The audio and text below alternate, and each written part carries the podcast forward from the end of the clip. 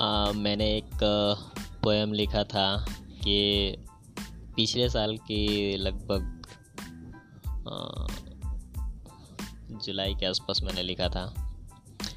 और एक मैंने छोटे छोटे बच्चे को जब देखा था तो मेरे को देखकर एक पोएम याद आ रहा था और मैंने इसे लिखा था।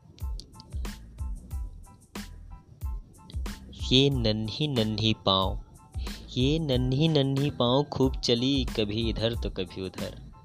ये नन्ही नन्ही पाँव खूब चली, कभी इधर तो कभी उधर। इस बारिश की कश्ती में कागज़ की नाव गाँव गाँव चली।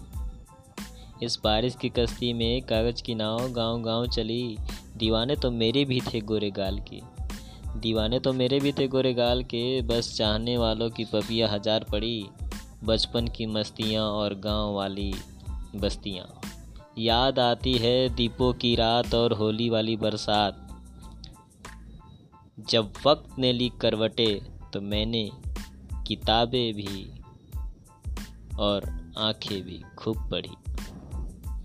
ये नन्ही नन्ही पाँव खूब चली, कभी इधर तो कभी उधर।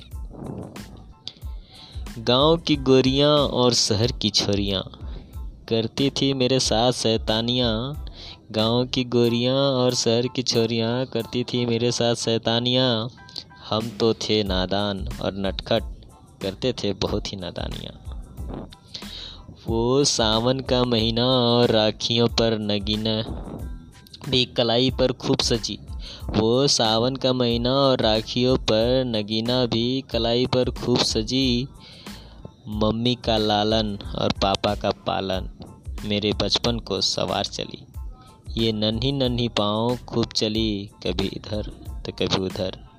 ये नन्ही नन्ही पाँव, ये नन्ही नन्ही पाँव। मुझे एक छोटे बच्चे को देखकर ये जब याद आया था तो मैंने इसे उस वक्त ही लिख डाला और मुझे वो एक बारिश का समय था और एक छोटे बच्चे को मैंने जब देखा था तो मेरे को एक अंदर से इस तरीके का फीलिंग आ रहा था। So thank you I hope ये पोएम आपको भी एक बचपन की याद दिला सकती है। सो थैंक यू